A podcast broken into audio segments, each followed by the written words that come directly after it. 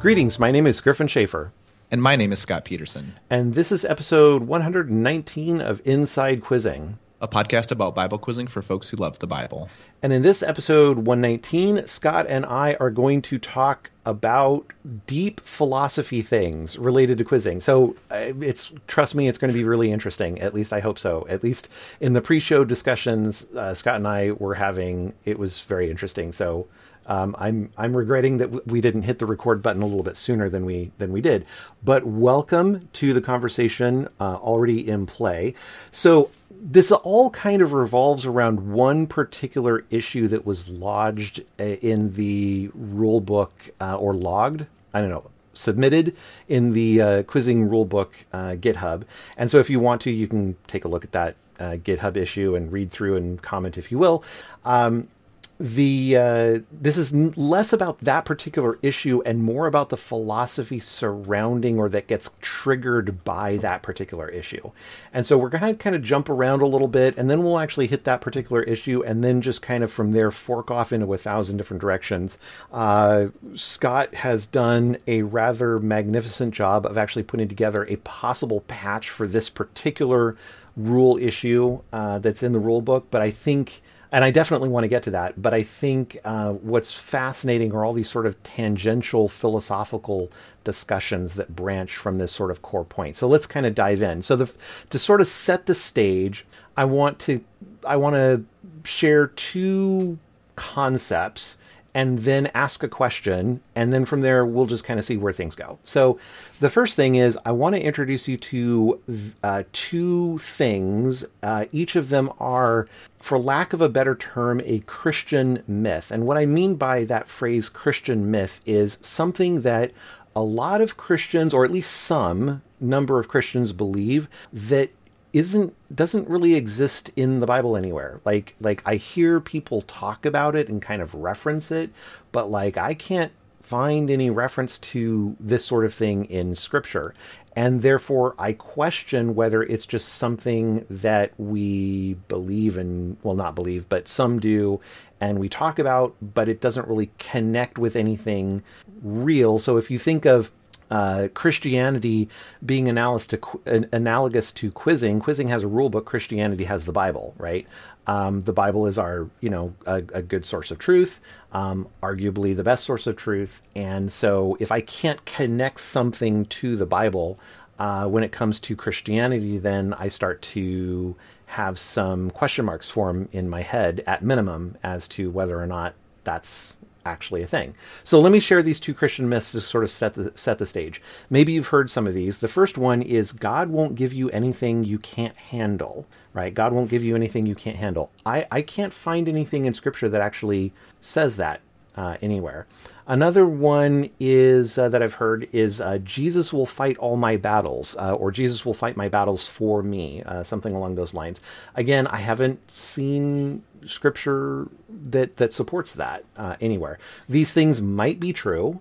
I'm not saying they're not true, but I'm saying I can't find anything in the Bible that actually gets me to say like, "Yep, I can confirm that that's that's connected to something in scripture or or can be derived logically uh, directly from scripture so when it comes to christian myths uh, both you know simple kind of slogans like these things and other sorts of christian myths that we need to you know take back to scripture and say well is that actually true can we find something in scripture to actually support that I'm thinking in quizzing, there's an analogy here where, like, are there practices that we do uh, let's say tribal customs that we do that aren't actually in the rule book anywhere. Um, and does that matter? So, a question that Scott, before the the show, I hit the record button on the show. Uh, Scott posed the question: Are we okay with poorly written rules that are tribally maintained in a consistent, good way? In other words, are there things that we do in quizzing at quiz meets that are n- either poorly written rules or not rules at all, but we do them reasonably correctly. We do them consistently in a good way. Are we okay with those things not being codified in a rule book? Are we okay with them being codified in a rule book but in a poorly uh, written way, or even in you know, a contradictory way to what we do. Um, and so I think from there I'll stop and say, so Scott, uh, chime in here. What what did I miss, and what are your thoughts on that first hypothetical? I think it's a good hypothetical. I think I would, to give people a concrete example, I would use the made up, a made up thing, which is what if the rulebook didn't say that correct questions were 20 points? Um, and yet, even though the rulebook doesn't say that, everyone just always scored correct questions 20 points. Would we be okay with that language not actually existing in the rulebook? Um, because the outcome is what we like. It's both the outcome and um, it's consistently applied. Um, and I think we would we would try to look at are there other ways that it might be um, not optimal. Um, say for somebody new to quizzing that has never um, experienced a 20 point correct question and who shows up and is like, hey, why is it being scored 20 points? And then nobody would really have a, you know, is, is, is that a bad outcome? Right. Um, or is it enough in that scenario for everyone to be like, oh, it's just always been 20 points and that's what everybody does? Right, exactly. And so this kind of leads into the, you know, running down this philosophical tree a little bit.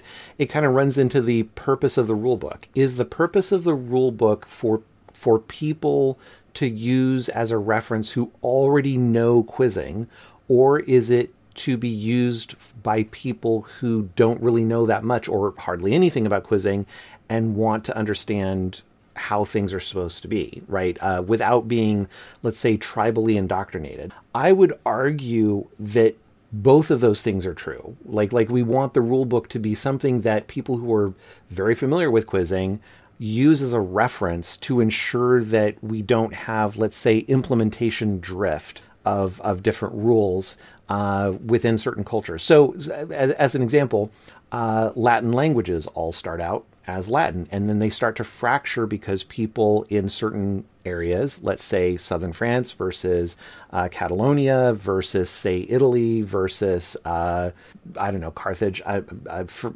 forgive my my historical uh, ineptitude here, but because they tend to be isolated from each other, they uh, slowly change the language over time until eventually you have uh, French and Spanish and Italian. So you have different languages getting uh, uh used because of sort of local non connection to others, right? So if you've got a rule book that has, let's say, gaps in specificity, you're going to have you're going to need to rely on custom and tribalism to be able to fill in those gaps.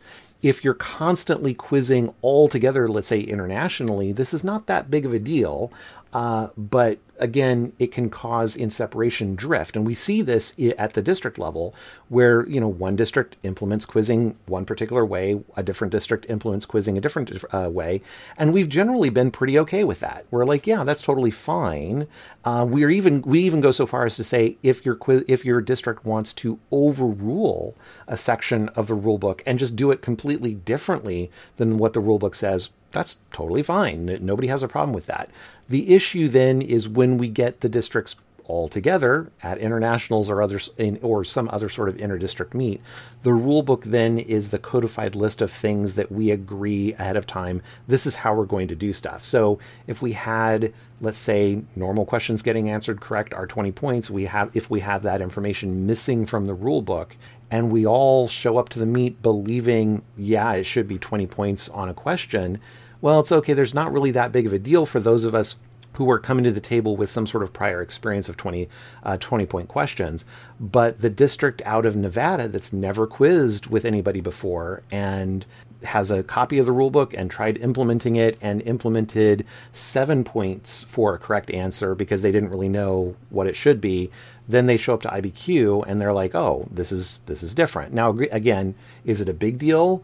Eh, it's probably not a big deal but again, I think we want the rulebook to serve multiple purposes, and one of those purposes is being some a, a tool that we can provide to people who know nothing about quizzing or are have very very minimal quizzing experience, and they can learn with specificity the the completeness of what quizzing is all about. Right, and I think I intentionally picked a pretty dumb hypothetical. The let's say 20 points for a correct question was not in the rule book because for all of us who are very experienced in quizzing, um, something that doesn't exist in the rule book but that we all do um, is going to feel that way, right? Like, how could anyone think differently or not know that this is the way to do it? Because that's all that we know, and it's continually reinforced because that's all that we witness.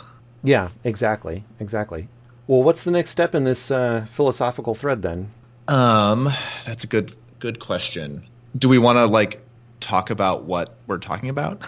yeah, so let, let me let me go through the actual issue itself. And I mean, this is this is one particular issue. Uh, it's uh, it's on the Git, GitHub uh, repository, so you can read it for yourself if you want to, and comment on it if you want to. And yeah, this this issue is inspiring the rest of this conversation, but it's a it's bigger than this issue, right? This is a bigger philosophical thing of like, what do we want the rule book to actually be and do, and how do we want it to function? Is tribal custom acceptable as a substitute for actually writing things in the rule book? And I don't, I don't think it is because it limits the rule book to something that can only be used by people who are already involved in quizzing which is not great in terms of growing quizzing. Uh, and that's something that we need to care deeply and desperately about because uh, quizzing is, is, you know, shrinking every day. Um, but I mean, at the on the flip side of things, if we want to patch everything and be absolutely explicit in the rulebook, how do we do that in such a way that the rulebook doesn't become 300 pages long? Because again, let's say you have a, a beautifully perfect non space found, non absent found rule book, right? And it's 300 pages and it's beautiful and it's classically written and it's elegant and there are no mistakes whatsoever and no, you know, holes in the logic whatsoever.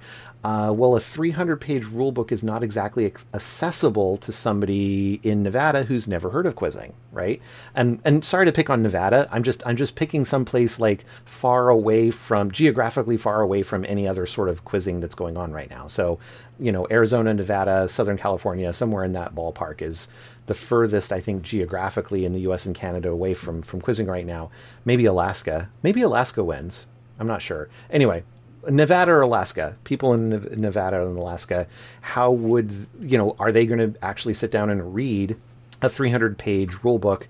I, I, I doubt it. Um, uh, not without sufficiently large motivation uh, behind it. And of course, you don't exactly have a lot of motivation to learn about quizzing unless you've experienced quizzing, and then you have the motivation. So there's all kinds of chicken and egg stuff going on here. So anyway, I'm going to stop babbling on the philosophy stuff and get to the specifics. So, uh, looking at the rulebook uh, issue, this is issue uh, 111 or 111 if you prefer, or 111, and it reads as follows. And I'm not going to read the whole thing. I'm just going to hit some of the major highlights here. But consider the verse Matthew 8 20. Uh, so in the NIV uh, 2011, Jesus replied, Foxes have hens and birds have nests, but the Son of Man has no place to lay his head. Okay? And if you want to, you can just focus in on the first part of Jesus' words there. Foxes have dens, birds have and birds have nests. Okay? So let's say there is a an interrogative standard interrogative question in the form of what have nests, right? So the answer is birds. Birds have nests, right? Fine. But what if a quizzer uh, responds, and I quote, foxes have dens and birds have nests, right? Well, this illustrates a fundamental problem, I think, with our rule book as it's currently written because we don't have anywhere in the rule book a concept of quoting versus answering, right? We there's we we interpret all responses, at least if we're strictly following the rule book, we we should interpret all responses as answers, right? Not as quotes. And if we're strictly following the rule book, the quizzer responding with foxes have dens, they are immediately incorrect. Foxes is an incorrect answer. The the answer is birds have nests, not foxes have dens and birds have nests, right? And now of course, that's a strict interpretation of the current rule book. However, basically 0% of quizmasters in a scientific study that I just made up in my head would rule that way right? 100% of quizmasters and 100% I would think 100% of coaches in the in the same way are going to say no, that is a perfectly acceptable answer. The quizzer responds, foxes have dens and birds have nests. That is correct because the quizzer is quoting rather than providing an answer. And I'm and what I and you could say you could argue the semantics of like, well, the answer is the quote of the of that particular part of the quote. And I'm like, eh, okay, we're playing semantics there, right? Ultimately, well, what? Even more. Well, I mean, it's also muddied by the fact that um, you don't even have to use the word answer, right? Like response. Um, yeah. Uh, well, no, a quizzer c- can't give you incorrect information. Right. Um, so I think a lot of quizmasters would justify their ruling using the current rulebook language, language saying the phrase "foxes have dens" is I do not deem that to be incorrect information. Sure. And so that right, and they're not they're not make they're not using the word answer, right? They're not saying it's an incorrect answer because I deem it an answer. Right, right. And so then you might say, okay, well, maybe it's based on the quizzer pausing for a little bit, right? So if a quizzer uh, jumps and just simply says foxes have dens and birds have nests, right? There is not a quizmaster alive, as far as I know. There's not a coach alive, a quizzer, a captain alive who would say that that should be counted incorrect. I mean, that's clearly a correct response, right? Um, but what happens if the quizzer responds foxes and pauses. And they pause for like 15 seconds. And then they say, have dens and birds have nests. Well, they answered foxes. They didn't respond birds. Foxes is a wrong answer to what have nests because foxes have dens and birds have nests, right? And so then you say, okay, okay, well, it really depends on the length of the pause, right? If they say foxes have dens, birds have nests, no pause, then they're fine. But if they pause for 20 seconds, they're incorrect. All right, fine. But if you agree with that, then where's the cutoff? Like two seconds, four seconds, one second, one and a half seconds? Like what is what is considered what is what is the right way to rule on that? Where's the determination of it's a pause that changes this from an answer to a quote, right? Ultimately, I think, I think that's the crux, right? Right. Is right now um, almost every quizzer either knows the answer and either says birds or foxes have dens and birds have nests. Um, or a quizzer doesn't know and is guessing and will give you like one word at a time. And both of those are kind of at the extremes of the time delay or the pause, as you say, which right. which is what makes it easy, quote unquote, for quizmasters to rule on it. But if an enterprising quizzer was like, hey, I'm not really sure between these two, but I know that if I just stand up and I go, foxes, one 1000, have dens, and birds have nests, if I pause just long enough so that a quizmaster might start to count me correct, but pause short enough that I can claim that I was giving more information, um, then I can basically have my cake and eat it too. Exactly. And then, of course, to complicate things even further, what happens if I say the words out of order? Foxes' dens have and birds' nests have. Am I correct or incorrect? Well, to what degree am I allowed to scramble those words to the point where I'm not correct anymore? Birds have dens and foxes have nests. Am I correct or incorrect? I've said all the right words, I've just said them out of order um, at some point we cross a line into incorrect, but that line is extremely fuzzy. But here's the problem with this, and this is where, where we're really getting to. Virtually, actually, I wouldn't even say virtually. I, w- I would go so far as I, I almost, I, I usually try to couch my terms, but here I'm going to go full on and say I don't know of a single quizmaster or answer judge or coach anywhere who would have trouble like adjudicating or answering this particular situation, right? Um, the problem is none of that is relevant. There's nothing in the rule book that allows a quizmaster to discern, or an answer judge for that matter. There's nothing in the rule book that allows the quizmaster or answer judge to discern the difference between quoting versus answering. And there's nothing in the rule book that allows a quizmaster to discern the length of a pause as having something to do between quoting versus answering, providing additional information or not, right? So then it's like, well, do we care, right? is this something we should care about, right? And then, of course, that's really kind of leans us back to that philosophical question. Tribal custom that doesn't exist in the rule book, uh, but is not something that actually causes anyone to do anything non standard, uh, non uniform, non fair, in a non consistent, non good way. Do we care, right? Um, the argument could be made, and I can totally see this argument, if the rulebook is intended for people who are in quizzing, who have already been sort of uh, initiated into the tribe of quizzing, then maybe we don't care. If there is absolute uniformity across all of quizzing tribal custom, maybe we don't include something in a rulebook that way, right? But again, we we add an awful lot into the rulebook that is universally understood that nobody has any question about. Uh, because I believe we want our rule book to be something that can propagate on its own. And this would be something I would con- contend is at the heart of something that breaks quizzing if divorced from tribal custom. And when you say breaks quizzing if divorced from tribal custom, what is, I mean, I guess, can you just pedantically take it to the logical extension that you're envisioning?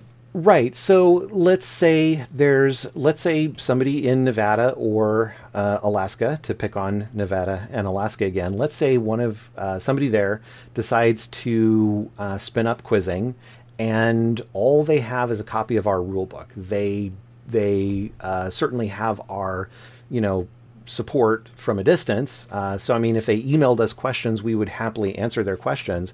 But ultimately, we would point them to ru- the rule book and say, here, use this rule book. And so, let's say somebody uses the rule book and they implement quizzing, and this kind of question comes up, and they look into the rule book and they say, well, how do I determine how to respond to this sort of scenario. They don't know that it's a, a, super obvious duh for all of us who have been initiated into the tribal custom of quizzing. And they're going to look at that and say, well, I don't know how to rule on this. Um, how do I how do I deal with this? And I would contend if they are reading the rule book strictly, that is to say that they, they don't know one way or the other, therefore they are reading the rule book as the only source of truth because that's all they have, they're going to actually do something that is wildly different than what we do normally ourselves at like virtually every quiz meet in quizzing. So in virtually every quiz meet in quizzing, the quiz master or answer judge discerns quoting versus answering, even though none of that exists anywhere in the rulebook as something that that they can do.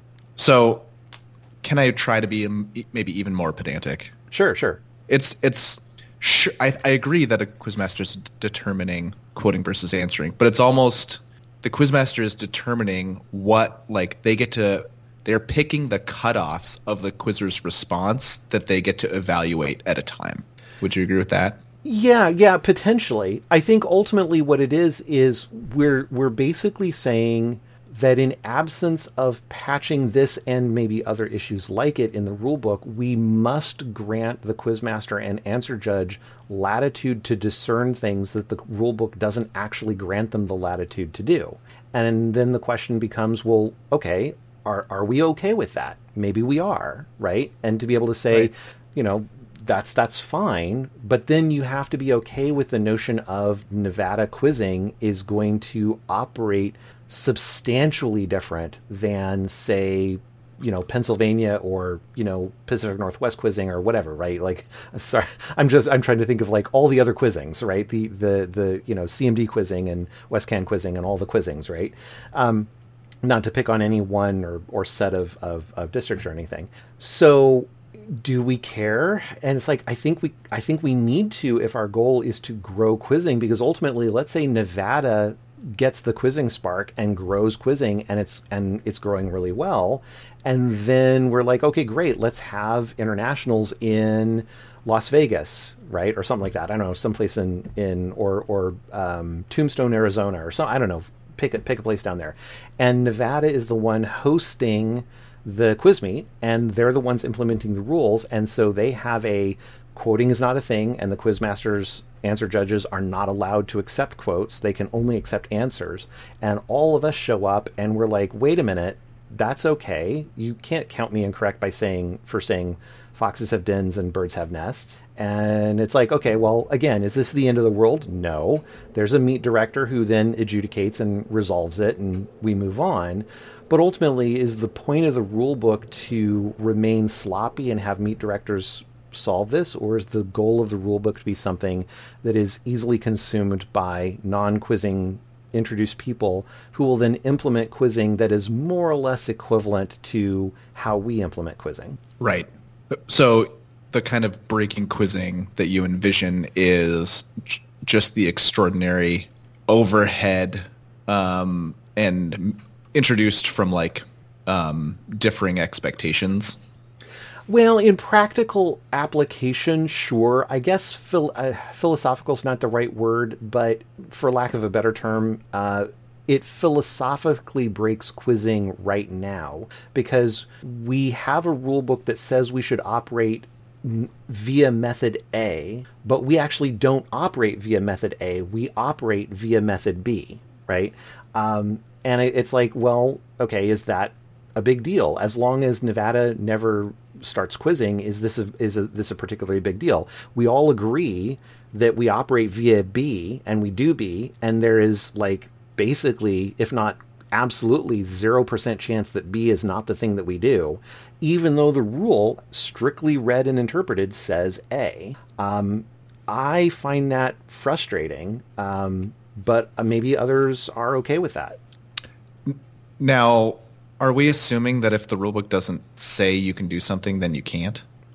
I think we kind of have to, to some degree, right? So here's kind but, of the interesting but thing. Do you think, right? do, you, do you think people would agree with you?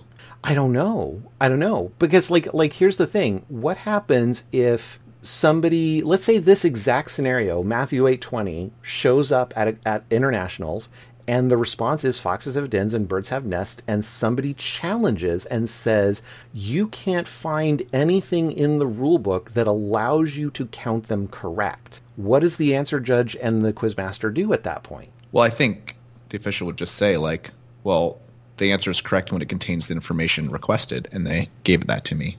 And I don't sure. deem them to have violated anything or done anything um, under incorrect response. Sure, but then to your example, uh, what if the quizzer responds foxes dot dot dot and waits for twenty seconds, and you count them incorrect because foxes is an incorrect answer. The answer is birds, and then they're like, wait a minute, you should have given me the remainder of my time because I was just providing additional information. Right. See, that would be a lot stronger sure. to me. That fair, that's fair. that that side of it. But I think I think it's helpful to break down what probably all of us as officials are doing when we hear that response, right? If we hear foxes have dens and birds have nests, we are deciding that we are not going to evaluate the word foxes um, apart from everything else, right? Right. Um, probably for reasons of the quizzer is saying other stuff that we know to be a, a phrase that contains foxes in the material, right? Right. Mm-hmm. Right. Um, similarly, we're not going to take the longer phrase "foxes have dens" and evaluate it, right? Foxes have dens, have nests. Somebody could say that that's incorrect, but we're like, no, that's a phrase that exists in the material in context, and they said that phrase correctly, and we're using that logic as a reason to not count someone incorrect at that at that point. But I think what your point is is all of those reasons are they're not specifically granted. Exactly. Right. And I mean, I've heard a lot of people say, but this is not an issue. Nobody no quizmaster, no answer judge, nobody has a problem adjudicating these responses. And it's like, yeah, I agree with you, but that doesn't mean it's not a problem. Um, it, it's an inconsistency, inconsistency in the rule book. Um, we are describing, you know, like I said, we're describing a pathway labeled A or procedure A for how we're going to handle something, but we're not actually doing that at all. We're in fact doing B, right?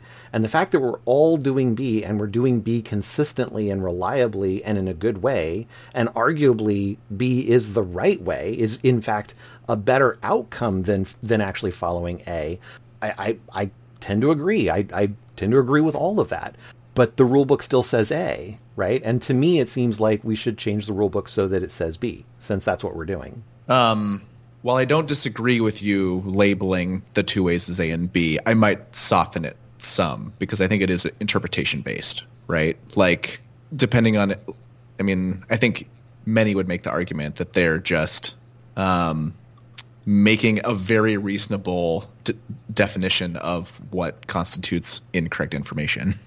And it's not Yeah. like we're doing it different ways per se, right? Yeah, sure, but I mean, then the pause issue comes into play, right? If I said foxes and just stopped and waited for 20 seconds, Scott, as quizmaster, is going to count me incorrect. Right. But then I would challenge, and you have no justification for your ruling at that point. Right, right. And so I think that's one of my better sum ups of the situation is we don't have a lot of quizzers answering with a pause in this gray area, and it and that reality makes it appear that this is a non-issue. Right. Yeah, that's very true. One, so I'll, I'll mention one additional philosophical thing that sort of uh, colors this discussion, and then I really want to get to. I mean, obviously, if you have other things, Scott, go ahead. But I, I definitely want to get to your proposed rulebook patch to basically get us to a solution here, um, which feels really complicated to me. But maybe you can explain it in a way that is simple and my brain will understand. But anyway, before we get to that awesomeness, I'm sure, um, I want to talk about the concept of, and I forget who said this first, but this is a phrase that's been around forever, and I'm sure it, it originated in Latin because it's that old, and I, I don't know who said it first, but the um, the phrase roughly translated in English is that battles are fought on the borders, right? Or battles are on the borders. Um, in other words, when nations or nation states or whatever geographies go to war, they tend to go to war on, at, on their frontiers, on their edges, because that's where the disagreement about like where the border should be, you know, kind of thing. Uh, rarely is there a time. I mean, there's always exceptions in history, obviously throughout history. Genghis Khan, great example. Hitler, you know, where you know the the battle was not on the border it was let's take over the other country. But generally where there are skirmishes when when say um, madrid and paris agree that madrid is spanish and paris is french and that's totally in agreement nobody disagrees but exactly where the boundary is between say spain and france that comes into an argument, that's where that's what they what they mean by these battles are on the borders. And so, generally speaking, when you talk about treaties, treaties are to solve disagreements that are on the borders to prevent battles, right? So Spain and France agree, well, this is exactly where we're going to draw the line between these two countries. And thus we create an agreement between our two countries. Thus we have peace because that's where the border is. Similarly, sort of anecdotally, then, lifting that concept into quizzing, you could make the argument that the rule book is really just a, a big treaty, right? And what we're really arguing about are the debates on the borders. And this particular issue is nowhere near a border because nobody does it differently, right? As far as I know. Um, and therefore, it's just sort of off everybody's radar as a, as a result of that if the rule book is a treaty about our borders, then sure, I think that's true. But then you sort of have to at least encircle the territory such that what you don't describe in the center is still considered accepted. So, with that, I'll just be quiet for a while. And Scott, why don't you hit us with uh, your. Well, I don't know. Do you have any sort of response to that before you drop into your awesome brilliance? I kind of have a, another devil's advocate since we're using old quotes here, um, which is difficult cases make bad law, right? Mm, yeah, Um, yeah. Mm.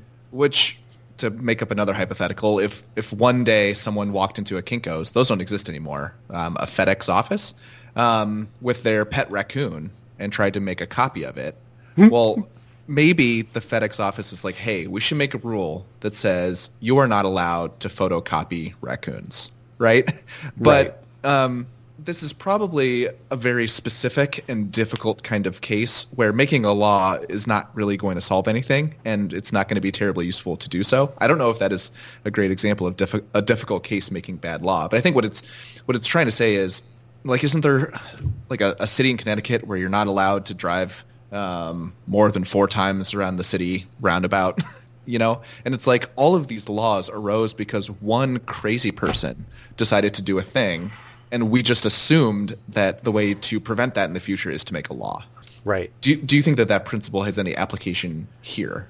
Either oh, I'm sure. Yeah. To this it, specific one, or to just in general as we're trying to craft a rule book. I think in general, absolutely. Um, the trouble that I've got in this particular scenario is the rule book, if strictly read, says to do the opposite of what we do. Right now, if the rule book strictly read was silent on the issue of raccoon uh, xeroxing, then I might say, yeah, let's not write a rule to cover raccoon xeroxing because it's so incredibly out there. Or I might say, let's create a more general rule that says if really bizarro things happen, the quizmaster slash answer judge may uh, invent new rules, or I don't know, the meet director can ultimately invent new rules, or something along those lines, right? Um, to cover the bizarre case of somebody bringing a raccoon to a quiz meet or something, right? But what we're ta- what we're talking about here is something that is really at the core of quizzing. The fact that it just never happens is, or or rarely happens doesn't really. Um, isn't really the issue, right? So like like I agree I don't want to make rules about raccoons, but what we're talking about is we're operating with a rule book that talks about how to handle raccoons and we don't allow raccoons at a quiz meet. I mean, this is a terribly tortured analogy at this point, but you sort of get my my point, right? I do. Now I and I do I, I feel like it is a little harsh to say that the current rule book when taking liter- when taken literally does not allow us to do what we're currently doing. That feels that feels a li- like uh, I, I don't know if I would take the interpretation of the current rulebook that far.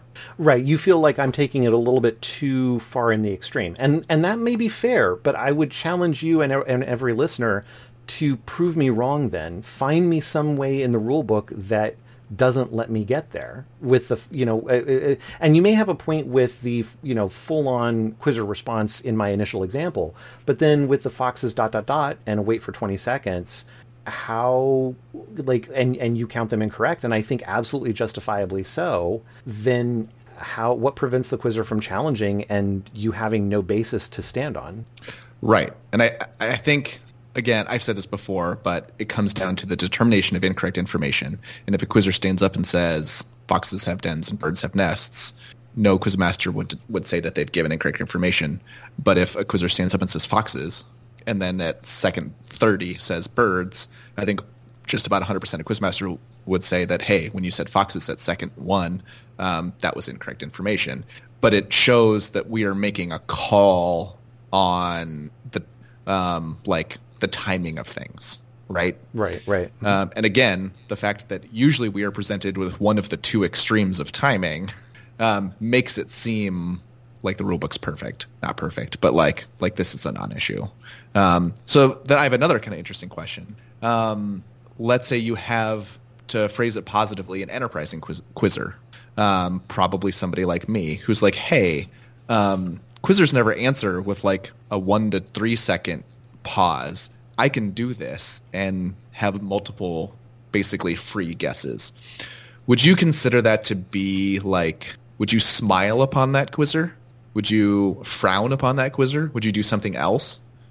I don't know that I would smile or frown. I mean, what you're what you're talking about is a quizzer who doesn't have the material as well memorized as they should, because otherwise they, they just give you the right answer.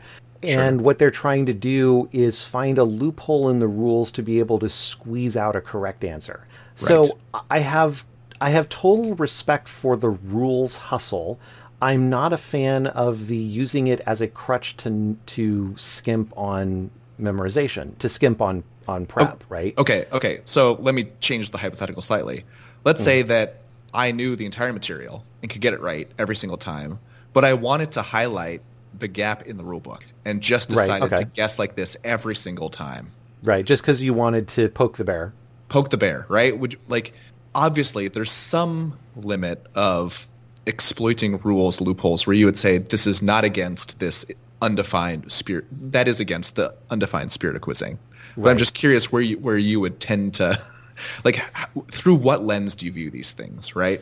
Right. I mean, and it it kind of depends on my role. Am I a quizmaster yes. or an answer judge, or am I the meet director? Because I think those are going to be. I mean, the difference between a quizmaster and an answer judge, I think, in this particular context, context is pretty close to nil. But the difference between, so I'm just going to drop answer judge and say quizmaster. But the difference between quizmaster and meet director, I think, is bigger and different, despite the fact that there's nothing in the rule book allowing me to say what I just said. I will be completely honest and, and transparent and say I'm making something up here because there's nothing in the rule book that lets me actually point to this and say this is this is the truth. I think as a quiz master, I would be I would be getting increasingly annoyed, but I would strive really hard to not let on that I was getting annoyed. And sure. I would try to continue to be as fair uh, and and uh, equitable um, as I possibly could to that quizzer and all quizzers within the, the context of the meet. Now, if I had a chance, maybe after the day's quizzing was over, I might go have a chat with their coach, or I might actually probably more likely, given if my my role as a quizmaster, I would probably go to the meet director and say, "Hey, this happened in my room. We may want to, you know, have an announcement that maybe we shouldn't do that or or something like that, right?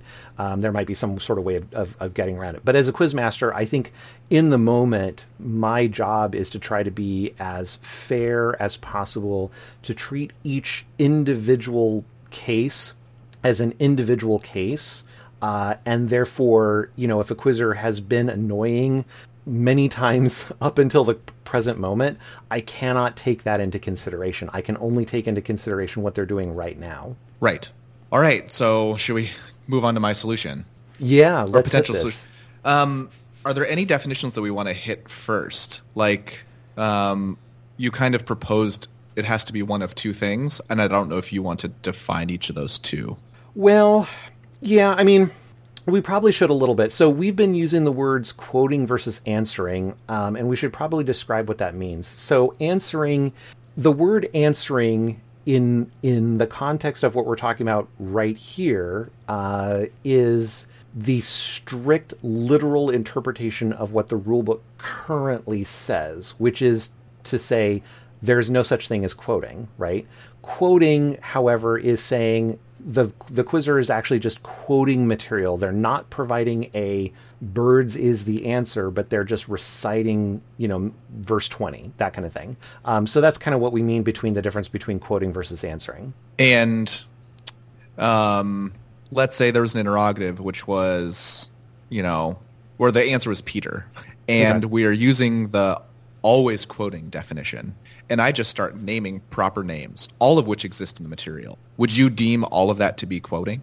Is context a thing or not? Let's say context is not a thing. Yeah, so if context is not a thing, and you were just saying James, Luke, Jesus, Mary, and then you got to Peter, I'd be like, okay, he's just throwing about a throwing out a bunch of answers, right? Um, so if quoting was a thing, you're not actually quoting, right? So if quoting was a thing, to me, it's like you gotta have like a couple three words or something. Like there's got to oh. be more there than just like a single word answer. But again i'm totally making this up. There's nothing in the rule book that actually gives me that a, a way to adjudicate. Okay then i'm a little confused. Because Uh-oh. i thought, i didn't mean to confuse you. um i'm trying to find where you we first talked about this. Oh in the chat logs?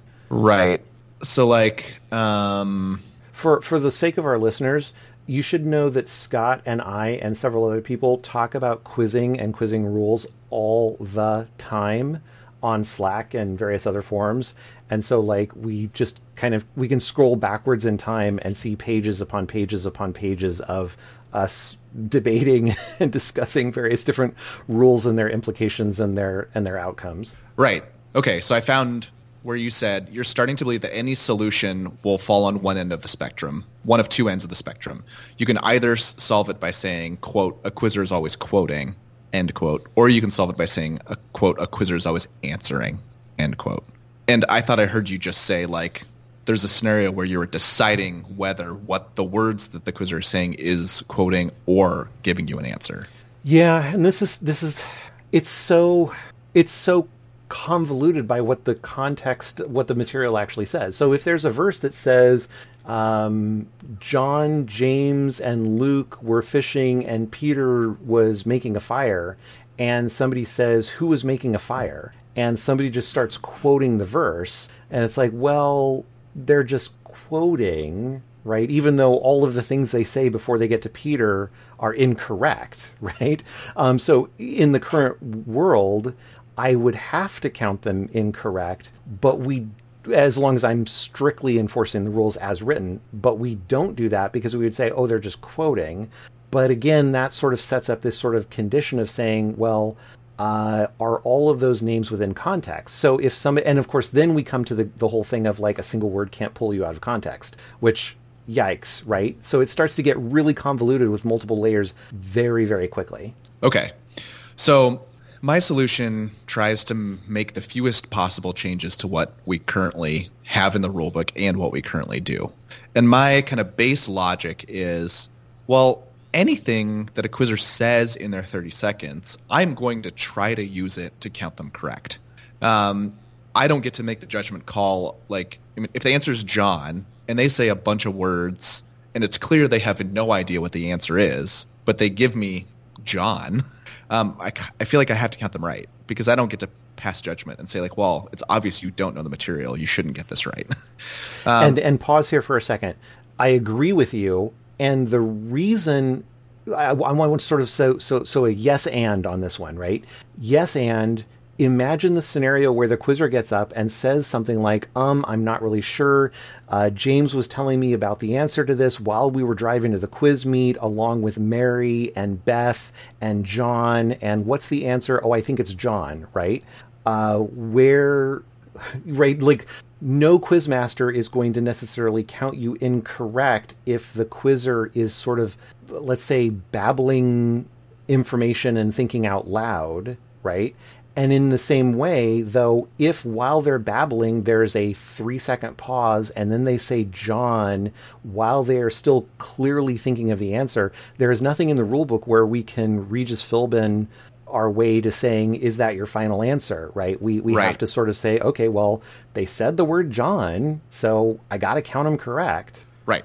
Um, but I'm kind of dealing with it pretty simply, right? Because you brought up the scenario of what if they jumble all the words around right? Mm-hmm, right. Um, I don't want to get to that, but basically, anything you say in your 30 seconds can count you correct. So I similarly feel like anything you say in your 30 seconds has to be able to count you incorrect. You can't have it one way, not the other, right? Well, you could. You you could, but you would have to define the types yeah, you'd have to things, define it, yeah. right? But but as current, we don't say, right? We just say like, hey, you have to give this stuff to be correct, and if you do this stuff, you're incorrect. Um, but it doesn't, right? Right, right. It doesn't make any other lines in the sand. Um, and so my my way or proposal is basically, I think it, in an essence codifies how we do it today, which is you let the quizmaster make the decision whether um, a quizzer was kind of quoting a larger chunk of material to you or whether they gave you something that could be their answer.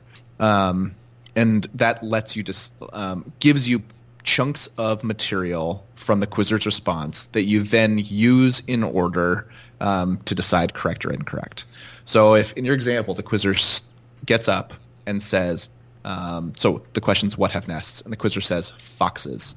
You know, they jump, they're identified, they say foxes, and then they're silent, um, and then at second 29 they say birds. So now that their 30 seconds have elapsed, you evaluate their information. They gave you foxes first and then birds. And they gave you those without any other connecting material. And so you evaluate them in order. You say foxes. Well, that's incorrect. And so we're done here. You're incorrect. In a different scenario, they jump and they say foxes at second one. And then at second 25, they say have dens. And then at second 29, they say nests. Or uh, they say birds. So now, once the 30 seconds are done, you say like, "Hey, they gave me foxes, but then they also said have dens, and that material connects."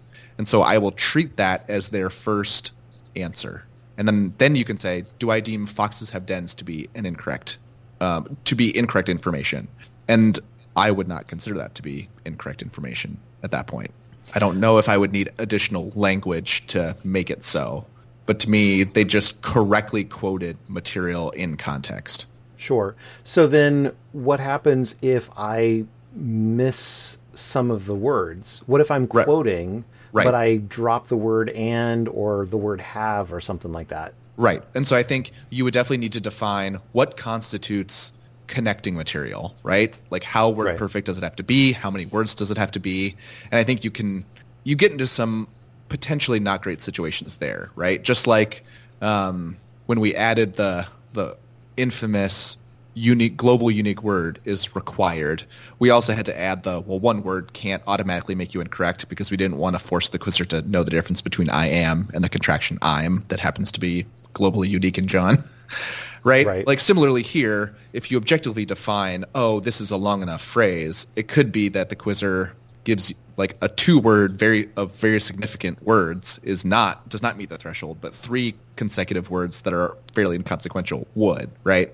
So like mm-hmm. I acknowledge that, but the key is you to, you have to define that connecting material somehow because then and the other key is you really can't rule the quizzer correct or incorrect until their 30 seconds are done because a big key of my way is it never defines an acceptable or a not acceptable pause. It just says it doesn't exist, right? Like it evaluates the information that the quizzer gives you and like via these other means and the length of time between bits of information that you were given doesn't matter.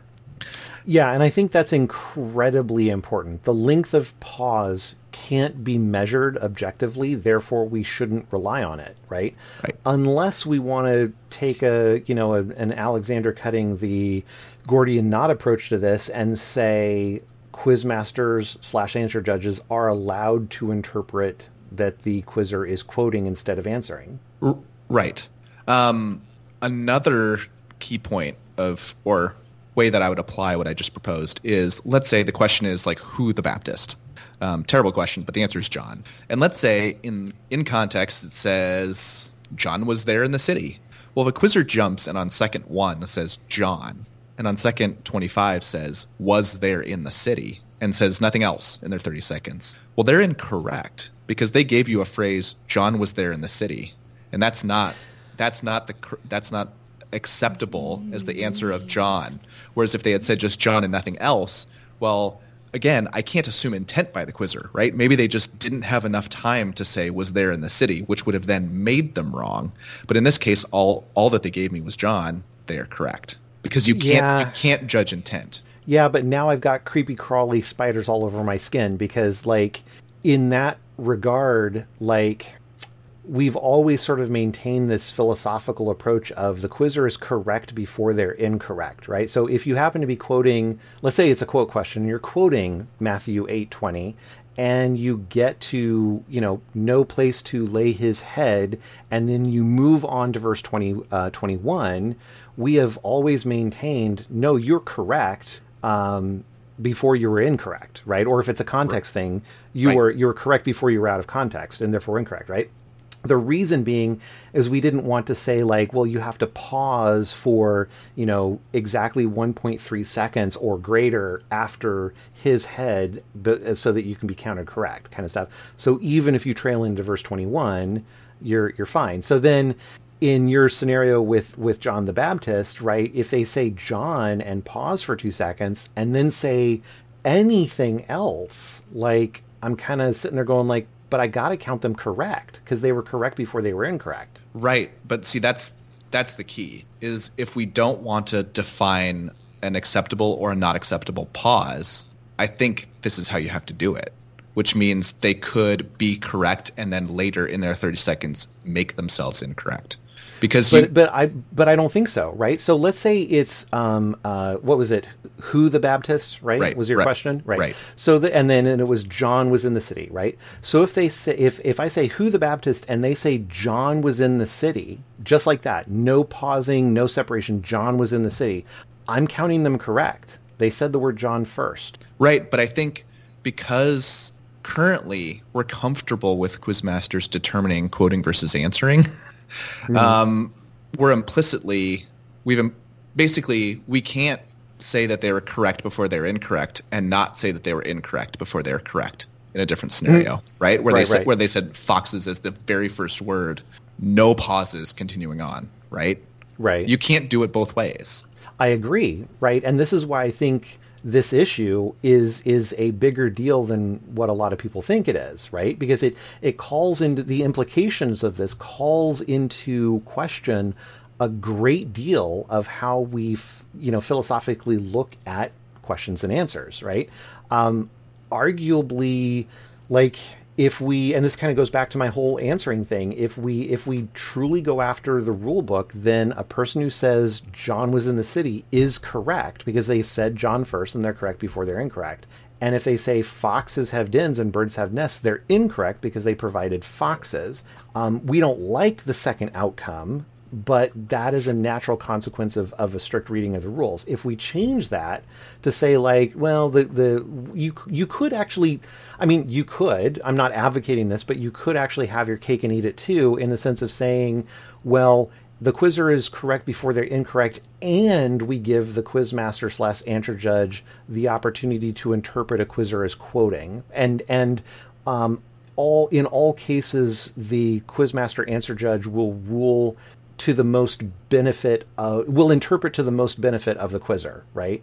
Um, so in this case, you know, John was in the city, they're correct. Foxes have dens and birds have nests, they're correct. Sure. You could define it that way, right? Right. And Which I'm not saying we should, but at least that way would be explicit. It would be, you know, it would be stated in the rule book, right? Sure. And we could and we should actually we could say like, okay, it's uniform and we're doing what we're doing what we say we're doing in the rule book. Sure. So in that scenario, it's like we care about pauses, but we're not going to define it, and we're just going to let the quizmaster decide. Mm, I don't even. I don't even think pausing. Right. So I mean, I would say like if if a quizzer responds foxes dot dot dot, um, I kind of lean toward your they're they're not wrong yet. So in other words, I'm oh, I'm agreeing with your proposal. It would right? be it would be lenient on both ends.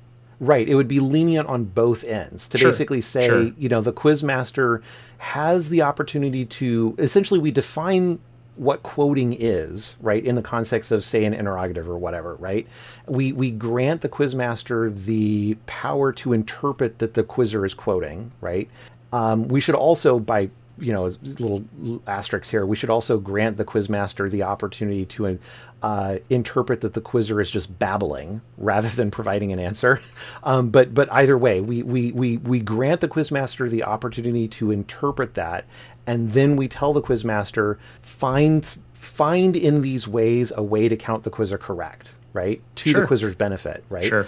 um, and to me like i think we actually do all of that like I think that's actually what we do right now anyway. Yeah, I'm struggling on this John was in the city scenario where the answer is a proper name and the quizzer gives you the proper name in the context of a phrase in con a word perfect phrase in context that is not the one you're asking about.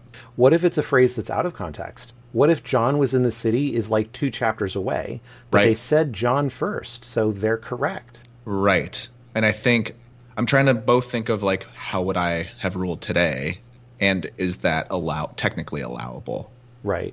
And a lot of this comes down to like what's the mission here, right? Right. We want to try to encourage quizzers to memorize and we want to try to encourage quizzers to jump and we want consistent rules at all levels, right? So ultimately we're saying like, yeah, if a quizzer jumps and says John was in the city, well, they got lucky that time, right? And they are technically correct by the rules. And we might mention, like, yeah, that, you know, that's actually out of context, but you said John first, so you're correct. You know, that's fine.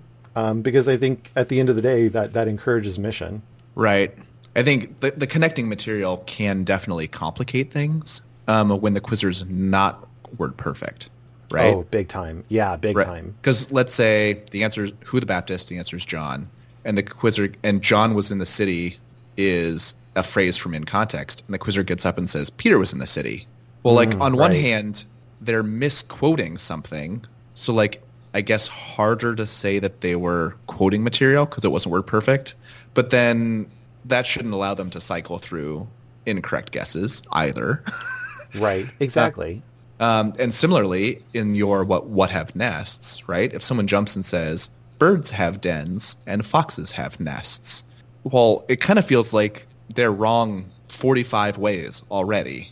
But I don't They know. are wrong, but they are wrong 45 ways, but they were right before they were wrong. Right, which in our scenario, well, yeah. It's kind of weird because the lenient both ways means we judge kind of intent slash meaning for the quizzer um, one way, but but then close our ears and go la la la la la in the other scenario, Exactly, exactly. Well, and I mean, which could be the kind of outcome that we want, right? It might be because I mean, ultimately, the goal is we want quizzers to memorize scripture and then to be able to quote it back, and ideally, we want them to be able to give us the right answer, word perfect, no hesitations, no problems, and you know, usually that happens.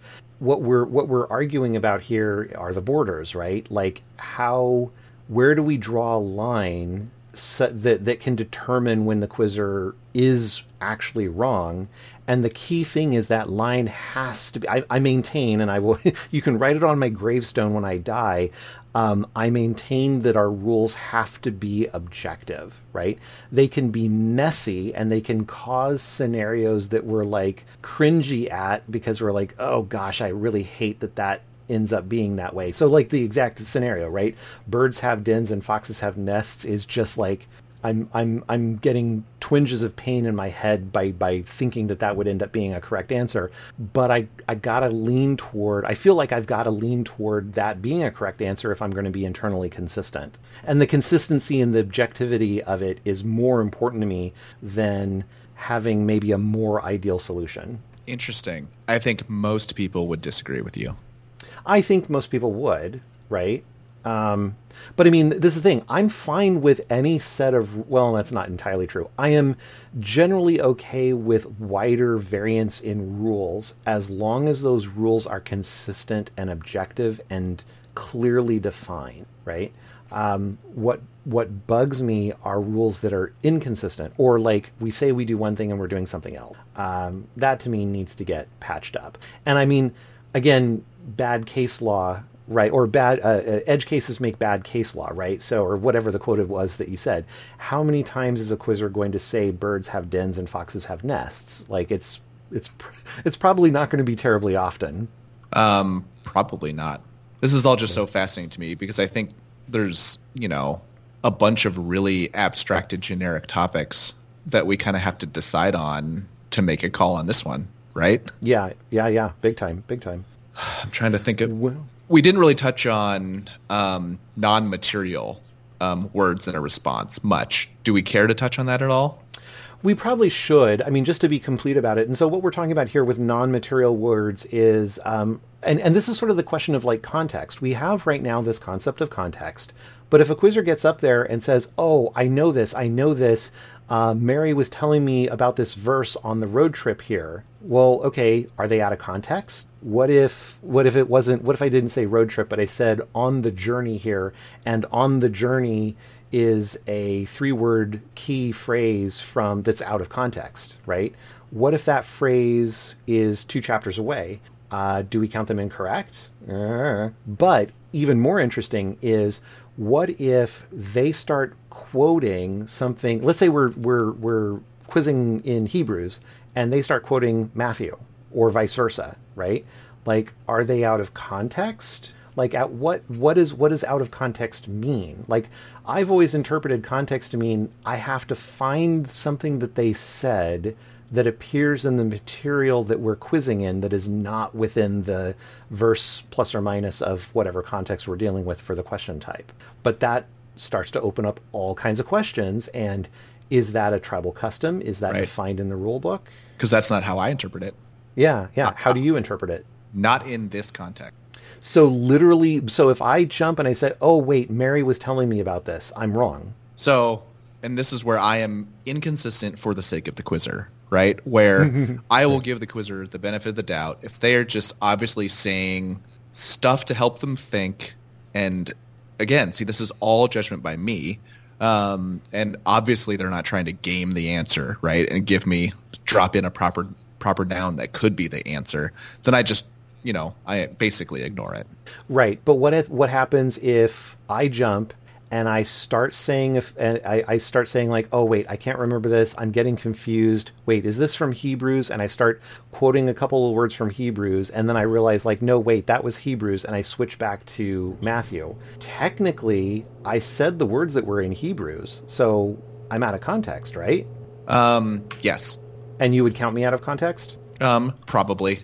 Even if I said wait a minute, what's the one from Hebrews? And I then quote the one from Hebrews and say, okay, that was from Hebrews. What's the one from Matthew? I mean, I think I would apply a similar logic where if what you're saying is just not even cl- like like not even helpful to you, then you're just wasting your own time. I'm not going to call you out of context yet.